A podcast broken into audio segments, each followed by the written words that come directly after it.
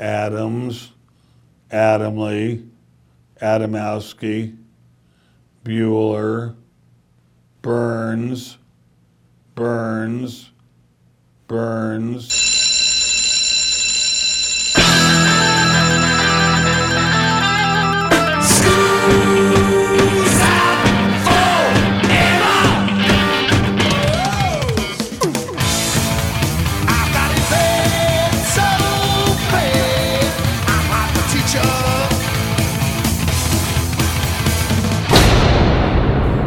Hey Joe, where you going with that mic in your hand?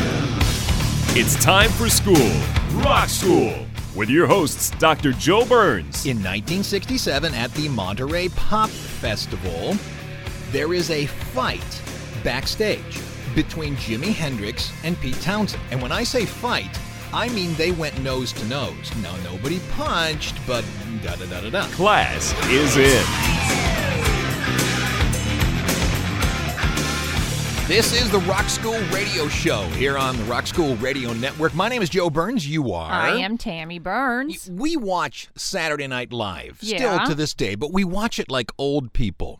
We're not staying up Saturday night till 11:30, 10:30 here I in Central. It's can't do 10:30. it. No, I, I just won't exist. That's that's all there is to it.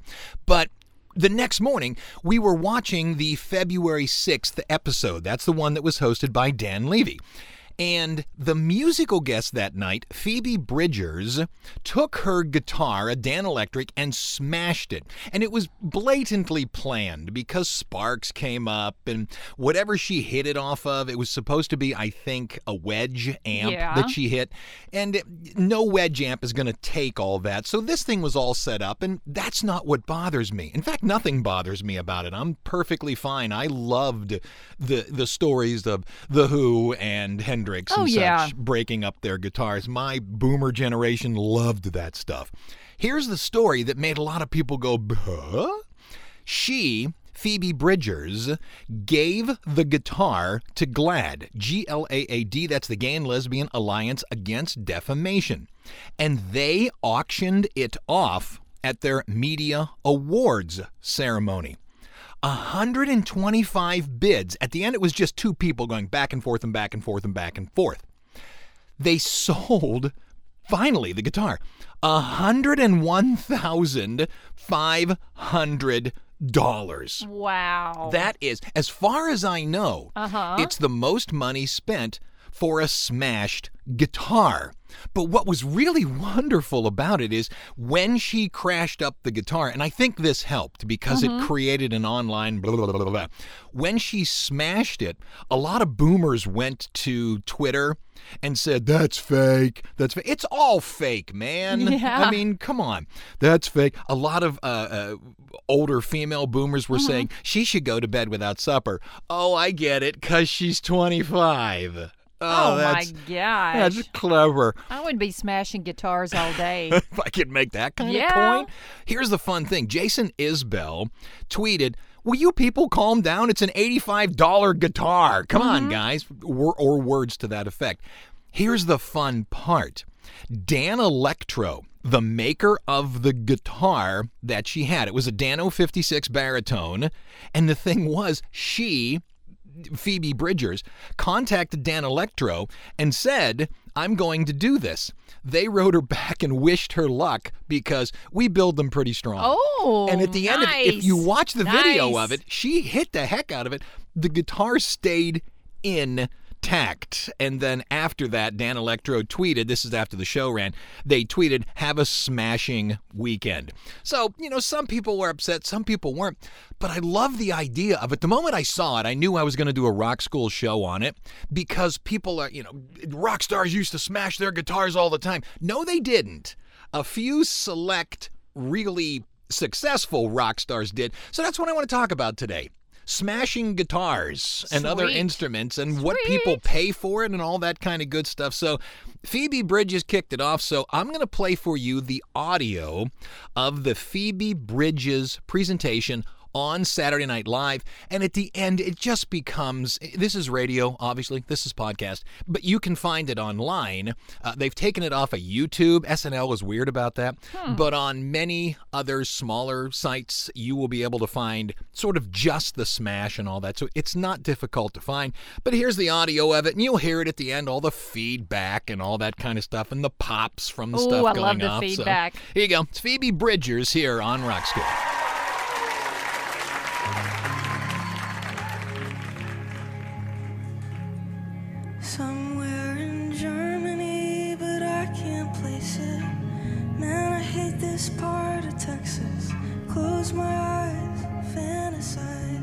Three clicks and I'm home. When I get back, I'll lay around and I'll get up and lay back down. Romanticize a quiet life. There's no place like my room. and you had to go.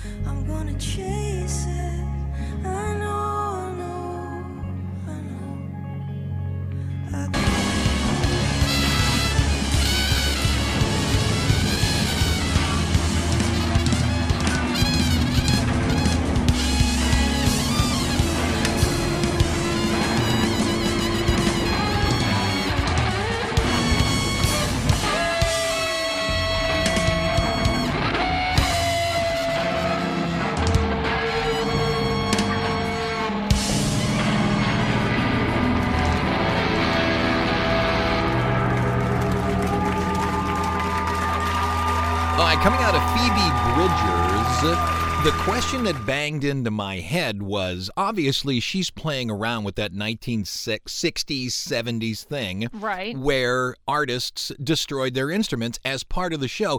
And that's what it was. It was a show. It was part of it. It was planned. If the guitar literally exploded, then it was set up to explode. Yeah. And the reason is these instruments are built like like Dan Electric said to Phoebe, these things are built pretty strong, kid. They're they're not exactly. It was said that Leo Fender would decide whether the neck wood was strong enough for his guitars uh-huh. by putting it between two chairs and then standing on it. Oh. And he was a 200 pound man, so Oh. you can oh. swing it pretty good. It's just that when these things happened, a lot of times, like Pete Townshend, Kurt Cobain, this was all planned. When you talk about people destroying instruments, you have to talk about it not being a mistake, but something that was planned within the concert. Right. Yes? Right. Believe it or not, it can be pulled all the way back to the classical era. Ludwig van Beethoven was said to have pounded his pianos with such force that he destroyed seven of them. Hmm. I remember when I was Seven. yeah, when I was uh, programming computers uh, professionally, I apparently hit the keys on the keyboard way too hard. Yeah, you still do. I broke two keyboards. Why I take a little bit of pride in that is so far You still beyond break me. them. I do, but I haven't done in a while. haven't apparently I'm I'm pulling it back. Franz Liszt hammered a piano to pieces at a concert one time because it went out of tune and he didn't like it. Oh. People loved it so much he continued doing it at subsequent shows. So this idea is nothing that Pete Townshend show, man. created. Yeah. Jerry Lee Lewis mistreated pianos. Yeah, There yeah. are uh, uh, and also uh, why can't I come up with his name? Why babaloo bob blop bam bop tutti frutti. Uh, he would take his foot and smash on the keys. Yeah, that back was and forth. ugly. Uh, Mhm. Little Richard was just awful to his stuff. They would walk on them, dance on them, Yeah. flip them, and there is a story, although we can't find the exact date, time, that Jerry Lee Lewis set one on fire. Mm-hmm. Now that was in the Jerry Lee Lewis biopic, Yep. but yep. Yep. did it really happen? Of course it Gosh, I don't know. Yeah, I did. In 1956, on the Lawrence Welk show, somebody named, it wasn't his real name, Rockin' Rocky Rockwell. Really sounds like they just don't know how to make fun of people on that show. He did a mocking rendition of Elvis Presley singing Hound Dog, and at the conclusion, he smashed the acoustic guitar over his knee. Mm. Oh my gosh. That was set up to go. Come Lawrence on. Lawrence Welk must have just about died on I'm- stage. Again, I think it was set up. I'm if sure. something breaks by mistake, I, you know, it has to be set up to do it. In 1962, a Korean artist named Nam June Paik performed one for violin solo, and the whole purpose of it was that the violin slowly lifted and lifted and lifted until it was smashed on a table. Hmm. Now, where this becomes Phoebe's concern is when it starts to become guitars. And a lot of people point to Pete Townshend being the first one that started busting up his guitars on purpose. Yeah. And I have the story of how it started, and we're going to talk about Pete and how much people pay for these things and all of that. But first, I said Jerry Lee Lewis. Yes, I did. He go on Rock School.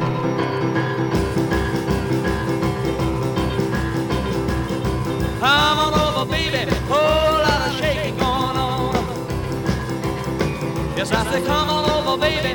Baby, you can't go wrong. We ain't faking. Whole lot of shaking going on. Well, I say, come on over, baby. We got chicken in the corner.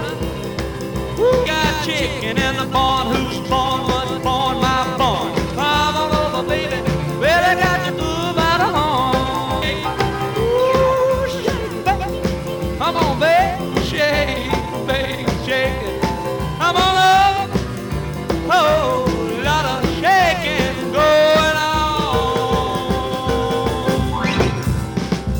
there's Jerry Lee, who supposedly lit the piano on fire. Right, right. But we want to talk about guitars. And I said, or suggested, that Pete Townshend was the first one to do it. Mm-hmm. No and way. Not mistakenly. It was No the, the way. literal idea of I am making a conscious decision to make this part of the show. It was. And you said, no, it had to be Hendrix. Had to be Hendrix. My assumption is you're talking about Hendrix and the Monterey Pop Festival Yes. where he put lighter fluid all Yep, over it. And he lit it. I have that story for you. Okay. And it is past when Townshend did it. So if we're going to talk about the people who first did this as part of the show, look, if a guitar breaks as part of it by mistake, that's not it. Right. It was the person who made the conscious decision as part of my show, I'm going to destroy my instruments. And it Mm-hmm. Okay. was Pete Townshend. The story goes that in 1964, he was playing at this little cruddy club called the Railway Hotel, and the floor was too high to the ceiling. So he took his Rickenbacker and he threw it up in a fit of hitting a, a or something. If you've Mm-hmm. ever seen, he's still active today when he plays, but when you see him in the 1960s, extremely active Oh, yeah. personality on stage Yep. threw the guitar up. The headstock of the Rick hit the ceiling and split. The guitar is no longer playable. Obviously, the tension of the strings just went blah. So, what Townshend did was just completed the job. That's his phrase. That's what he said. But that's what when the when the music press wrote about it the next day. Yeah, that's what that- they wrote. Right. That's what they they hit on. So it became big, big, big for him to do these kind of things. The official records on the Who.net suggest that Townshend broke more than 35 guitars in 1967 alone. Whoa. In 69, he broke just three.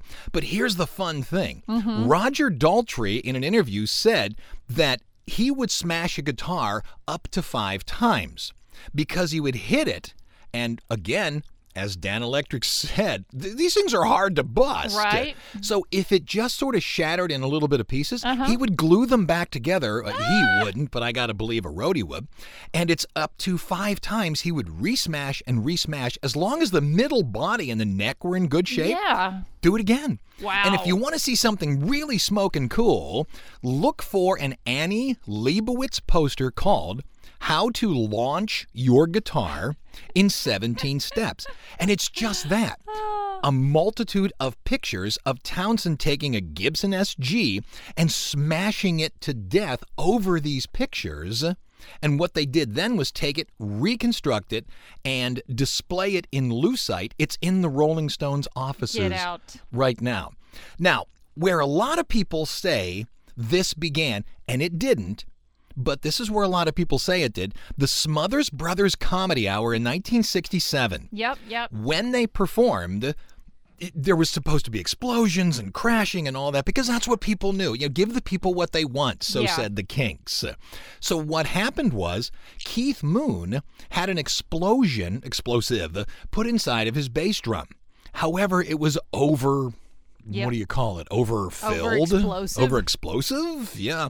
And it went kaboom. And you'll hear it on the tape because I'm going to play it for you. I'm going to mm-hmm. do the whole thing because I want to hear Tommy Smothers talking to the band members and, and things like that. They do My Generation and then kablooey. It's right at the end this thing goes. But by then, they've just destroyed everything because at that time, that's what The Who was known for. Dig it? Dig it. All right, from the Smothers Brothers, 1967. Here's The Who, My Generation on the Rock School.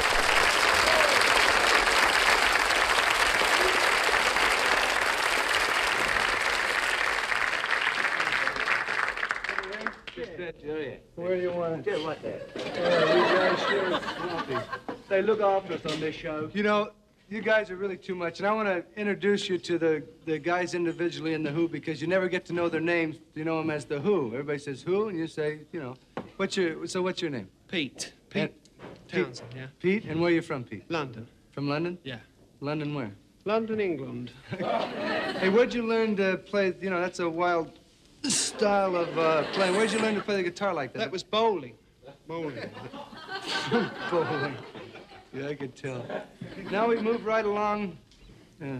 Uh, right over, here- right over here, and you're um, John. You're John. John. And you're and you- you're from London, too. From London too. Yeah.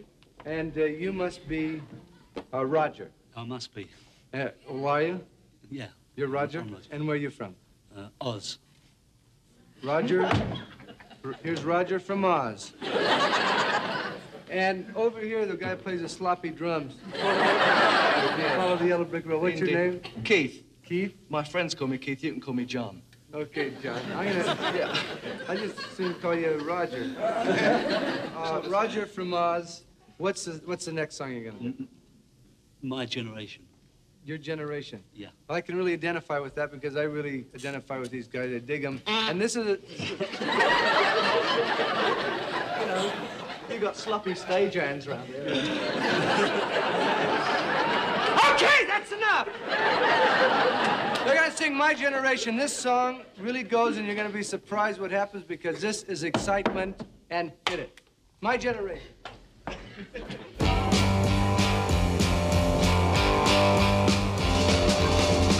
try to put us down. They do just because we talking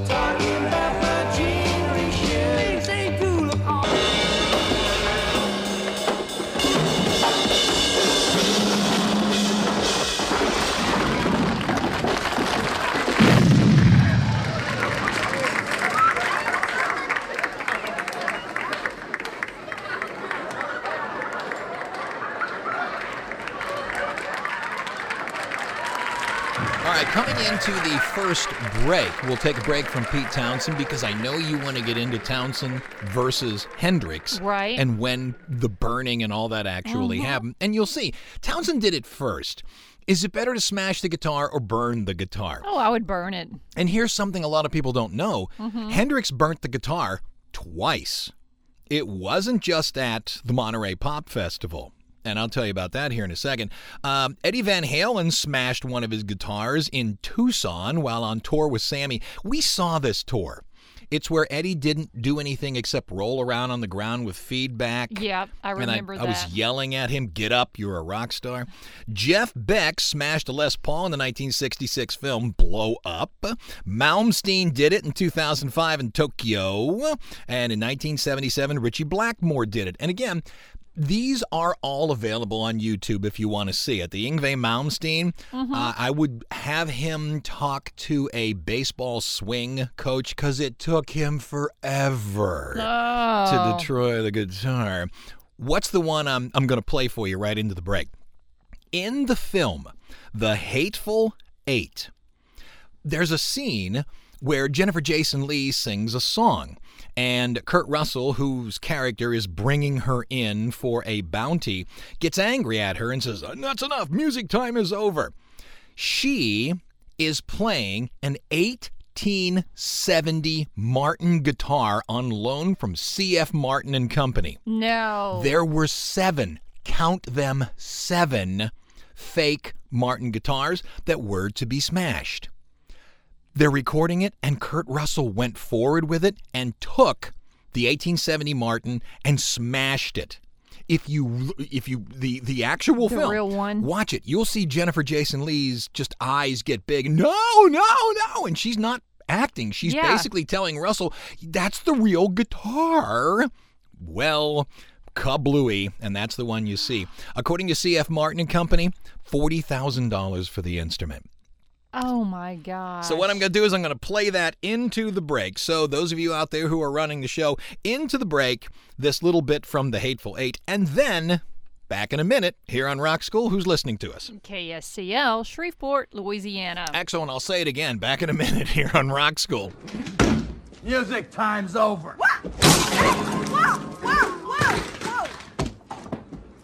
Turn around.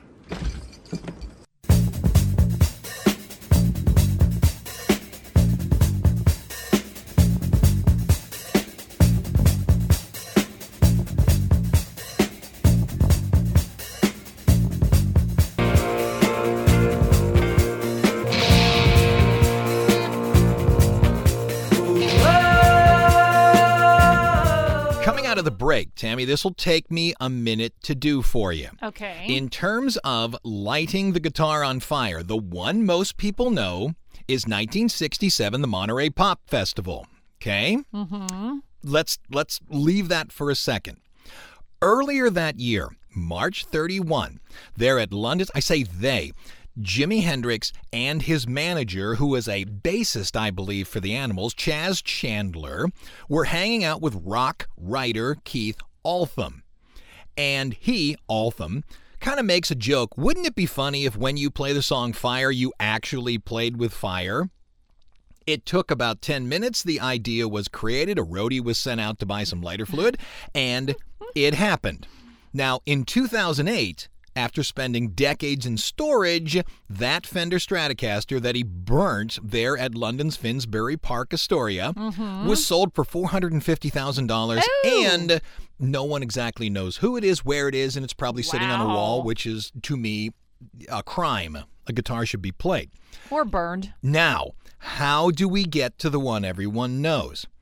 In 1967, at the Monterey Pop Festival, there is a fight backstage between Jimi Hendrix and Pete Townshend. And when I say fight, I mean they went nose to nose. Now, nobody punched, but da da da da da. The idea was who's going to go first? And Townshend freely admits now we didn't want to go first because we knew for a fact this guy would kill us. Yeah. So a coin was flipped and Townshend loses. The Who has to go first. And of course, he, Townshend, goes ballistic, break the instrument. blah, blah, blah, blah, blah, blah. Hendrix comes out and plays Wild Thing. And at the end of it, burns the guitar. Oh. Now, that guitar was given to Frank Zappa by Howard Parker, who is Hendrix' roadie at the Miami Pop Festival. The guitar has been repaired and is now in the hands of Dweezil Zappa, and he plays it live when Zappa plays Zappa tours out. So that's where that is. So, in terms of destroying guitars and such, Townshend did it first. Depending if you think smashing or burning is better, Hendrix did it better. So I'm going to play for you the live version of Wild Thing by Hendrix at the Monterey Pop Festival. At the end of it, again, it, it's like the Phoebe thing. Lots of feedback, blah, blah, blah. If you want to see it for real, I got it off of a YouTube video. So go take a look at it. And it sounds like this here on Rock School.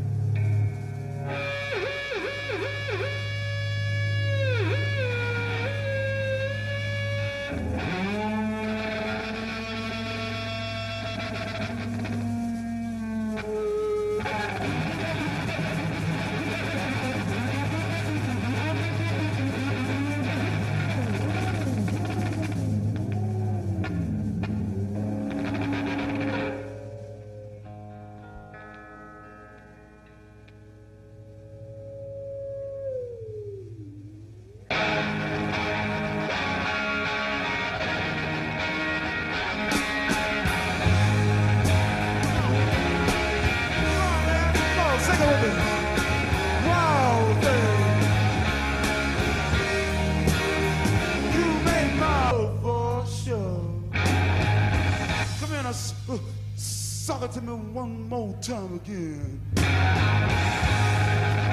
Oh, shucks, I love you.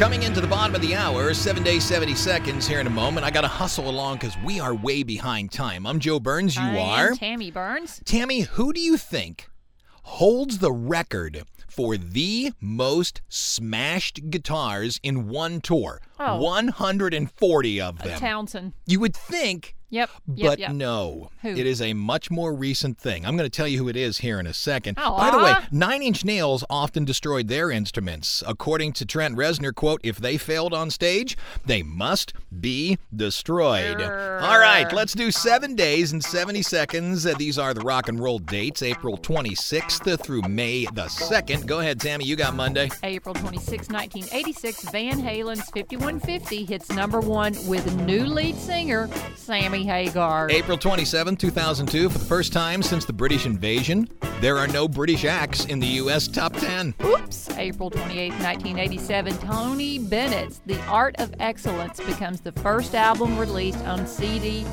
first with no LP release previous. April 29, 1975, White Christmas is played over Armed Forces Radio. The Vietnam War is over. April 30th, 1965, Herman's Hermits begin a tour of the United States with the Zombies as the opening act. Yeah. May 1, 1991, MTV's Unplugged legitimizes rap when De La Soul, MC Lyte, A Tribe Called Quest, and the one everyone remembers, LL Cool J, perform with live bands. And then May 2nd, 1997, the first Austin Powers movie opens up and everybody learns Quincy Jones' Soul Bossa Nova. Yep. All right, who do you think is the person who holds the Guinness record breaking the most guitars in any one tour? 140? Muse, specifically guitarist Matthew Bellamy. There you go. Put that on a brain cell. No. Here's Muse on Rock School.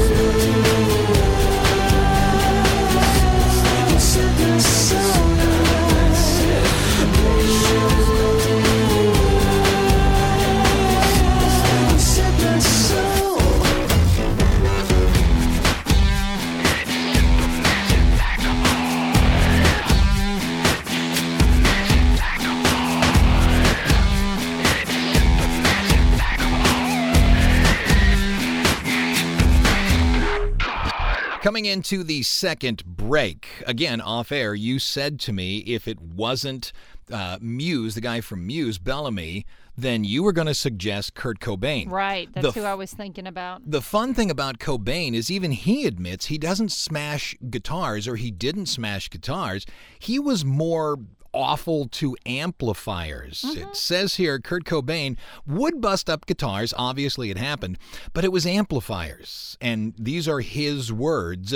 He used to use a Mesa Boogie head with the mids all the way up, but he would always put them through cheap speakers. He said when he was coming up, he didn't have any money to buy them Right? but he enjoyed the sound that the cheap speakers made. He was known for actually getting the speakers that were used for PAs and then running the Mesa Boogie into them, and he would just split the cones and, and break them up. He still did it even when they, you know, Nirvana had the money to buy any amplifier they wanted. In terms of guitars, though, if you'd like to hear him destroying a guitar, in the recording of the song Endless Nameless, he has a Fender guitar that he broke during the recording. When you listen to it, that guitar is busted at the end. Again, all the feedback, all the what have you. However, the guitar was repaired.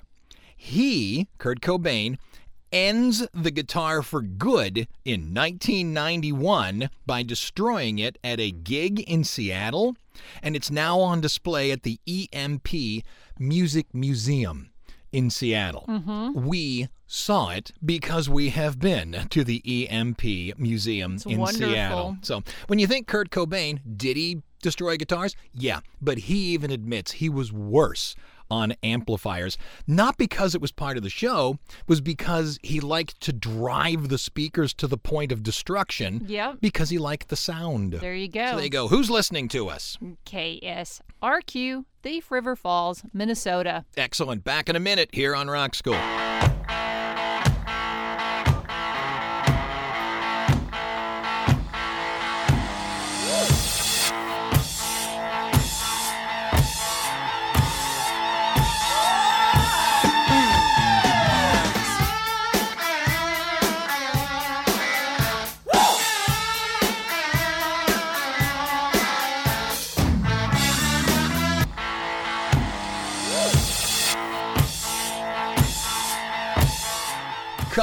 Out of the break.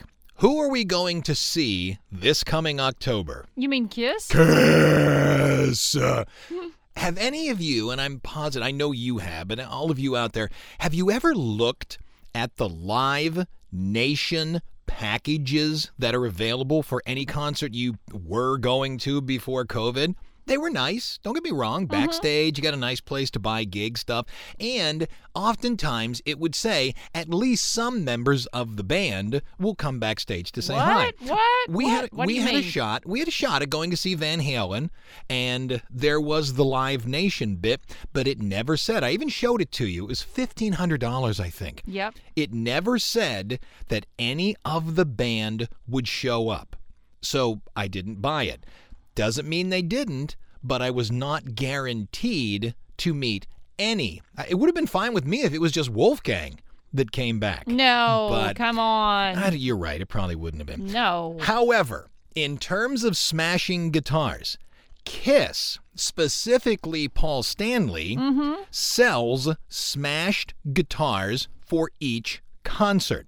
I have found two, and they were from different tours, but I have found two Live Nation packages where you can buy the Ibanez Destroyer guitar that Stanley plays that night and then smashes. Now, that's not quite true. Yes, he does play an Ibanez Destroyer, but not the one that gets smashed. Aw. Why? Why? Because the guitar has to explode when he hits it. It has to go to pieces. So what happens is on the last song of the night, he is handed, he, Paul Stanley, is handed by the roadies a guitar that has already been sawn through Gotcha. in certain sections. Now, Right. it's all on the back of the instrument, Mm-hmm. so the audience can't see it, but a lot of the broken guitars are up online. If you want to go look at it, people will actually point out here's the saw line, here's this, and, and that's where it happened. And they don't just saw the neck, they saw parts of the body. So this thing literally goes kablooski. wow. Would you like the guitar? Yes. On one tour, it was $5,500. On the second tour, it was $6,000. Oh, oh. And if you want to go farther, Yeah. he, Paul Who? Stanley, Yes. sells the microphone that he sings into all night for $3,000. Oh, I bet he can't do that now. And I don't know, but why doesn't Gene Simmons sell the strings he played on? I mean that.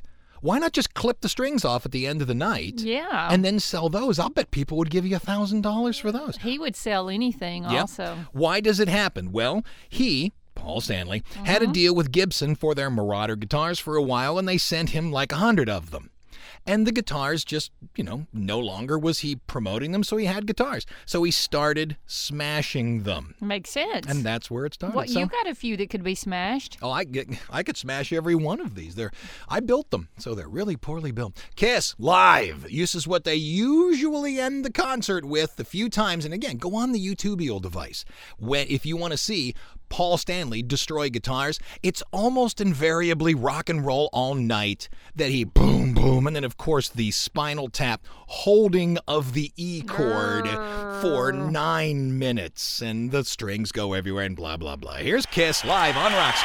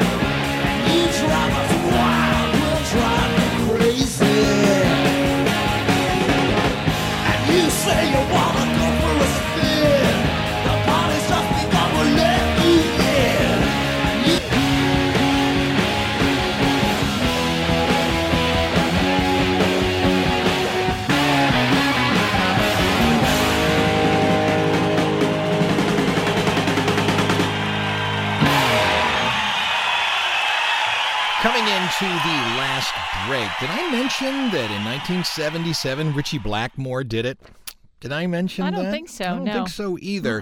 Uh, Paul Simonon of The Clash did it at the New York City's Palladium. Technically, he didn't smash a guitar, he smashed a Fender P bass. And if you'd like to see it, it is on the front of The Clash's album London Calling. Billie Joe Armstrong destroyed some guitars. He's done it a few times, but this is the one everyone knows at the iHeart Music Festival. It was in 2012. He was supposed to play for 45 minutes. so They cut it down to 25 minutes because they wanted to make room for Usher. He was Oh, really angry. no. I urge you to go watch this on the YouTubeal device. And once again, I can't play it because beep, word, word, beep, beep, beep, word, beep, word, word, beep. So we're going to wrap this up. This whole smashing of the guitar thing. Uh, you know, hey, if more people want to do it and use it to raise money for Right. what have you, good for you, Phoebe. Smash on. I'm all for it, but just remember, they're they're they're hard to break up. There's a fella named John Hiatt. He has a song called Perfectly Good Guitar where he gets upset at people that smash up the guitar. So we'll finish on that. But first, uh, do you remember John Belushi in Animal House? Yes, I do. Coming down the stairs and the guy saying, I gave my love a cherry that had no stone. I've got the audio for that. Trivia question. Hmm. Who was the guy playing the guitar singing about the cherry and the no stone? Oh gosh, I know Do you know? this. I know. No. Stephen Bishop. He had Ah. two monster hits. Yep. On and on, she just keeps on trying. Yep. And save it. For a rainy it day. For a rainy day. But that's him, Stephen Bishop, and Belushi destroys it. So, Belushi first, John Hiatt to end it, and we're done. I'm Joe Bye-bye. Burns. Tammy Burns. That's it. Class is dismissed.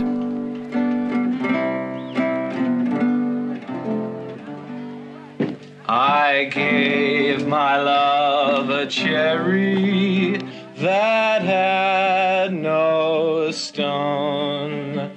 I gave my love a chicken that had